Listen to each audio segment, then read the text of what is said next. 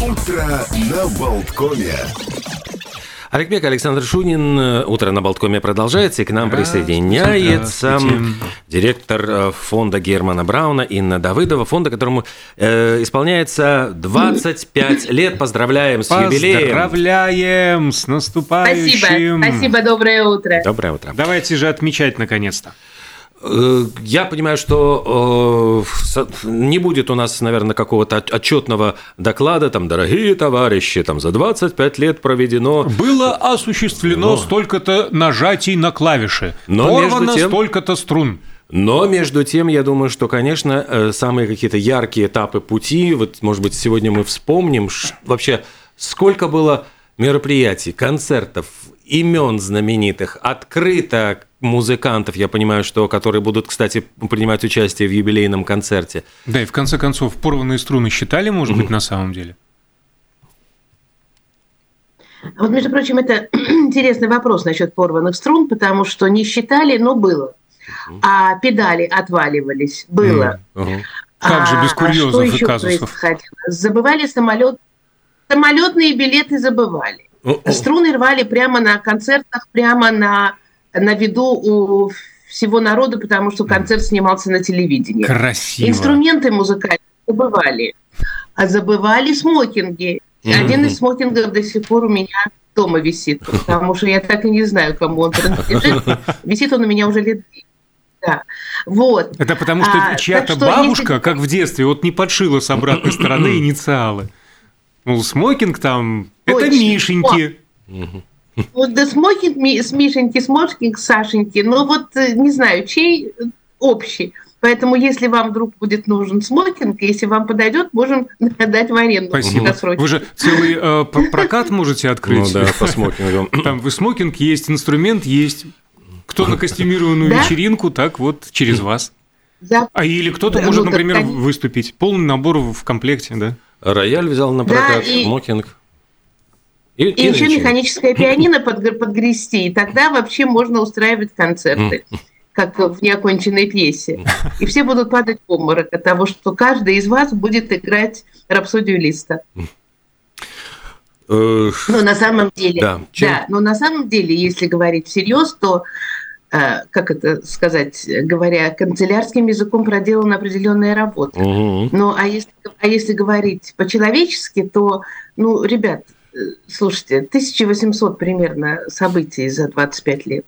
1800. Это, это много или мало? 1800. Да. Это восхищающе. Я сама удивляюсь. Вообще не понимаю, как это происходило. Но когда я кручу э, архив нашего фонда, домашнюю страницу, и понимаю, что ой, и это, и это, и это, и это, и как же, и то, и все. И вчера мы на, на, на радио «Классика» писали как бы имена, о которых надо было бы сказать. Они будут делать большую передачу тоже. И кончился, кончился один лист. Значит, редактор взяла второй лист, потом взяла третий. Ну, потому что действительно этого всего очень много. И эм, не хочется, наверное, очень трудно говорить о себе, понимаете, если бы это было не мое агентство, а агентство моей подруги. Я могла бы говорить, как это замечательно, как это прекрасно, как много сделано. Но на самом деле может быть, я уже вошла в ту фазу жизненную, когда я могу себе позволить что-то сказать комплиментарное о себе, ну не о себе, а о работе.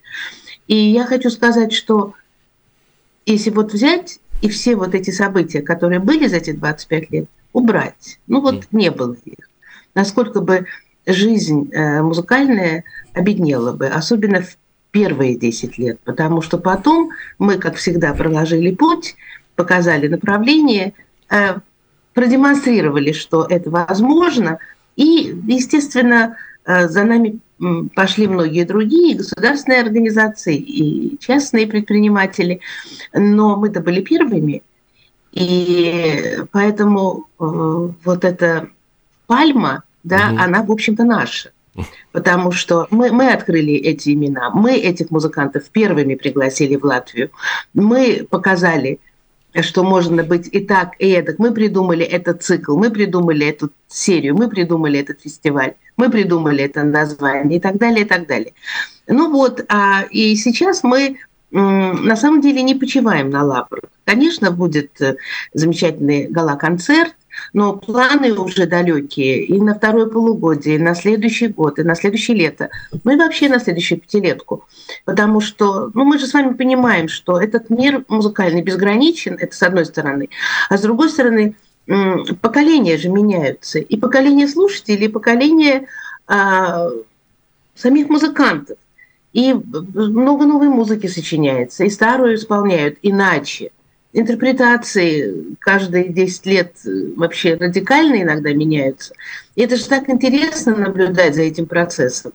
Ну, у меня еще сверхзадача, чтобы не скудели ряды любителей музыки, поэтому в, эти 1800 входят и концерты, лекции, которыми ага. мы а как, где они проходят, где эти лекции проходят? В библиотеке национальной? Ну вот в этом году мы сделали перерыв по, по объективным причинам, потому что библиотека не работает столько дней, сколько нужно было бы всем. А, поэтому я надеюсь, что мы в следующем году продолжим. Но мы делаем эти концерты, лекции в академической гимназии, в Пушкинском лицее. То есть они, они проходят. Ну и люди ждут, что мы даже у себя в Артисе мы будем это делать. Но сейчас мы нацелены на юбилей, а дальше посмотрим, как будут развиваться события объективные – Сможем ли мы это делать в библиотеке? Если нет, то в следующем году, конечно, будем делать у себя. Инна, а скажите, вот эти концерты. Да. да. А есть ли какая-то интересная да, статистика э, произведения каких э, композиторов исполнялись чаще всего, ну вот хотя бы просто вот, ну, э, вот какое-то ощущение, кого чаще всего э, любит публика слушать, какие, какие имена вот наиболее, и, может быть, э, каких композиторов открыл, вот, э, открыл ли фонд Германа Брауна? Ну, насчет композиторов мне, наверное, трудно сказать. Ну, если говорить не о нас, а в принципе, ну, это 4-5 композиторов, чьи имена известны любому, ну, там, любому пользователю мобильного телефона. И, естественно, эти сочинения, они привлекают сразу э, публику. Но из западных это Бах, такой стандартный набор. Бах, Вивальди, Моцарт, Бетховен, Шопен – Угу. Из русских Чайковский, Рахманинов. Ну вот так. Это, это такой эм, джентльменский набор. И, конечно, если ты говоришь, что будут исполнять... А, еще Пьяцола, естественно. Угу. Извините, да. забыла. А, и если ты говоришь, ой, мы будем исполнять времена года Вивальди, ну, в общем-то, наверное, хотя бы в средней величины зале, но аншлаг обеспечен. Вопрос в том, насколько мне, как музыканту, интересно каждый год, скажем, делать э, времена года Вивальди. Угу. Ну, если это новая интерпретация или это какой-то по прошлом году, вот новый состав, новые музыканты, молодежь. Конечно, мы даем им эту возможность. И пусть играют, что хотят. Хотят Вивальди времена года. Я придумала им, чтобы они соединили это с Пиццолой временами года и сделали такую масштабную концертную программу, но э, просто так повторять. Ну, понимаете, э, приметы большого стиля в том, что он неизменен. Колонны, фронтоны, так сказать, арки, пилястры, не знаю, что там еще. То же самое в музыке. Есть большой стиль, есть вот эти неизменные столбы, и вот пусть они и есть да, но есть много еще всякого всего другого, и вот это как раз хочется открыть. Ну, на, у нас на многих концертах исполняется современная музыка, музыка композиторов 20 и уже 21 века, но сейчас я так не назову, наверное. Ну вот из самых популярных, это, конечно, Пьяцола. Угу. Мы давно стали включать свои концерты его музыку. В общем-то, я думаю, что в концертах фонда Германа Брауна музыка Пьяцолы впервые прозвучала в 99 году, когда случился первый аншлаг большой у Крамерат и Балтика. Это был наш концерт, мы его делали в Национальной опере. И действительно там впервые исполнялись вот сэндвичем «Восемь времен года» Вивальди и Пиццола. Вот если говорить угу. о, о, о моде и о вкусах и о популярности. Но ведь Пьяцола ведь тоже был практически открыт в 90-е годы. Вот мне кажется, до этого его музыка как-то не звучала во всяком случае. Да, вот в Советском Союзе ее не исполняли. Да, я впервые сама услышала музыку Пиццола, это был, наверное, 91 или 92 год, и это было в Москве. И это, тогда там существовала такая фирма, занимающаяся искусством, э, продюсерский центр Вадима Дубровицкого. И вот они делали очень много интересных проектов. Они дружили с Кремером, они дружили с Пиартом, с Губайдулиной, с Марком Пекарским. И вот тогда впервые я услышала музыку Пиццолы, конечно, сразу же в блистательном составе. И это и моему восприятию этой музыки задало сразу определенную планку, потому что это были Кремер, Липс, э, Марк Пекарский, ну, кто, кто еще вот из тех, кто тогда был доступен, скажем, мог бы эту лучшую музыку интерпретировать. И Гедон действительно ее э, исполняет потрясающе. Просто, ну, я бы не сказала эталонно, есть ли эталоны, кто знает, но то, что он играет изумительно и тонко, и с такими открытиями в каждом повороте этой музыки, это точно. Ну вот я, кстати, если мы уже заговорили mm-hmm. о Пиццоле, то я хочу напомнить, что на следующей неделе, в Дни Святого Валентина, у нас два концерта в нашем камерном зале «Артиссимо». Ну, друзья, я сейчас обращаюсь к публике. Пожалуйста, если вы хотите попасть на эти концерты, ну, сделайте это заранее. У нас на первый концерт осталось, наверное, стульев 8, скажем так, ну, на второй, может быть, 15. 14 и 15 числа эти события. Поэтому, пожалуйста, поторопитесь, чтобы потом не было разочарований, потому что играть будут изумительные музыканты, ну, высочайший класс. Я их услышала в Вильнюсе и тут же пригласила к нам. Состав скрипка, виолончель и аккордеон – это молодые ребята, ну, это поколение 30-летних, скажем так, но девушка-скрипачка, она окончила Римскую академию музыки и теперь уже там преподает, виолончелист, ученик, студент э, легендарной виолончелистки Натальи Гутман, а аккордеонист, самый молодой из них, лауреат, по-моему, 30 международных конкурсов и сам уже преподает в своей же академии, которую закончил. Ну, и играют они изумительно, очень красивая программа, в том числе сочинения, которые редко исполняются. И, по крайней мере, для меня даже на концерте были открытия, поэтому я думаю, что для публики будут тоже. Ну вот, а потом у нас будет гала-концерт, и он состоится 27 февраля в Латвийском национальном театре, это через две недели. И и, и потрясающая программа. Мы ее до сих пор еще так компонуем, чтобы она гармонично звучала.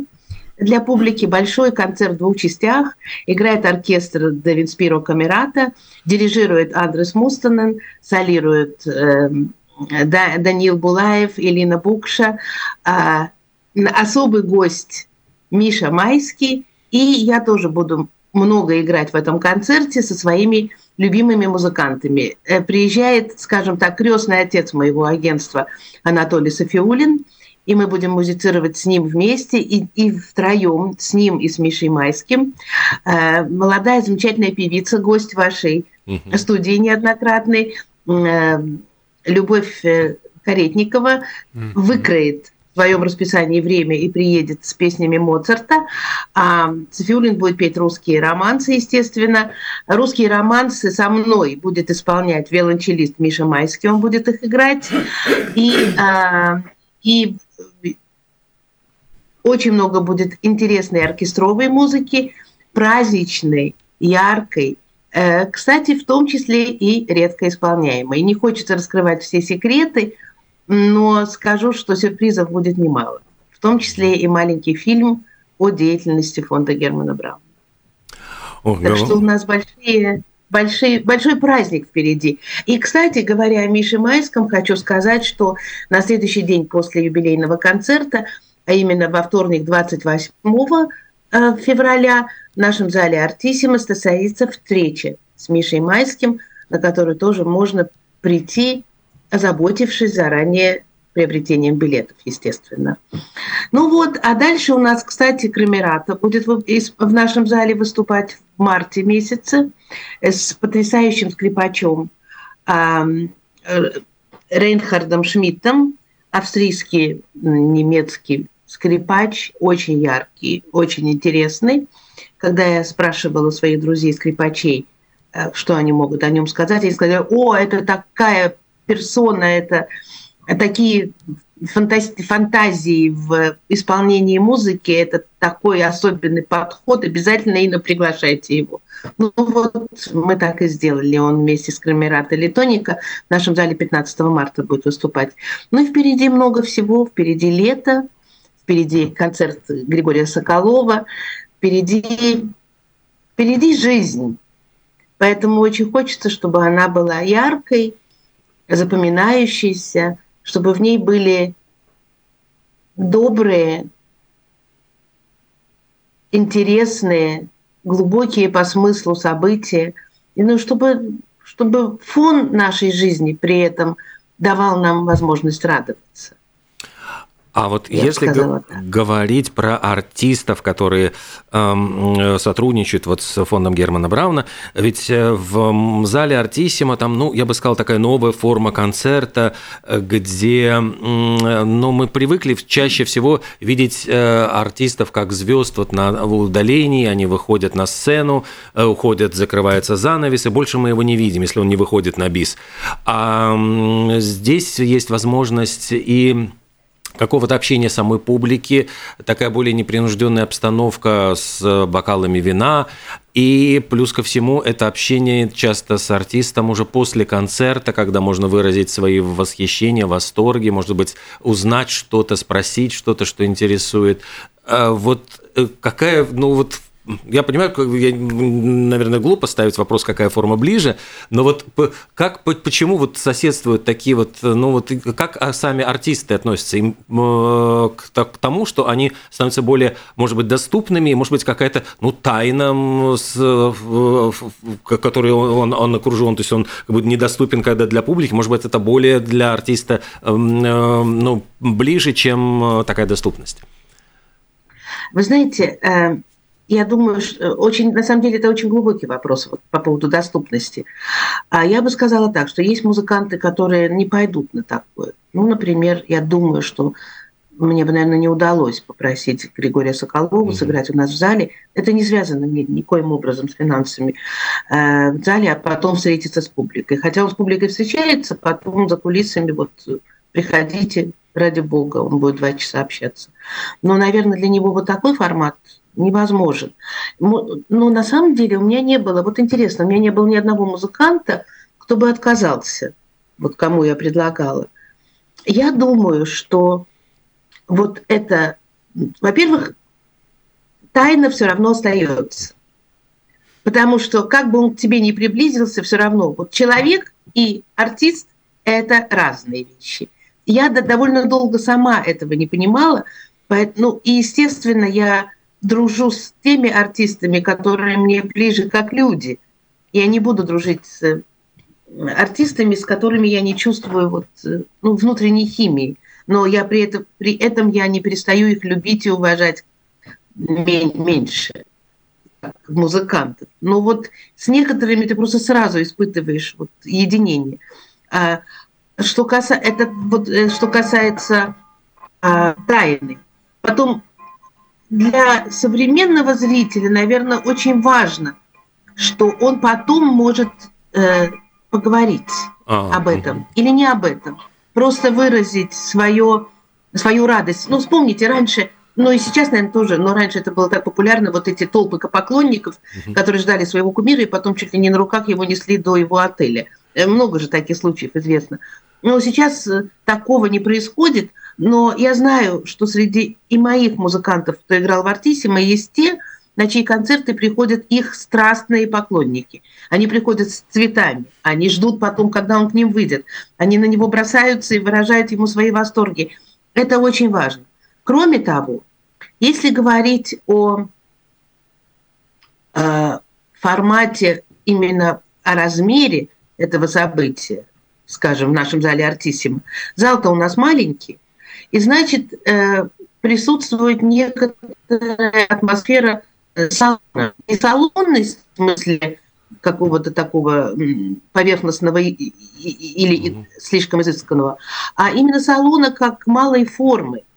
То, что было в XIX веке очень популярно в начале XX. И, скажем, э, те же Лист или Клара Шуман, они играли концерт в концертном зале, но их в частные салоны тоже приглашали. И там они общались с публикой. Публика сидела к ним так же близко, как сидят мои зрители. И потом общались. То есть эта традиция не, не нова. Она просто в какой-то момент артист отодвинулся от публики. Это было связано с размерами залов. Ну, куда ты будешь ходить, если в зале 2000 человек? Ну, вот они тебя там и ждут за, за кулисами. А здесь совсем другое. Ну, и в этом есть, конечно, прелесть э, вот этого современного слияния.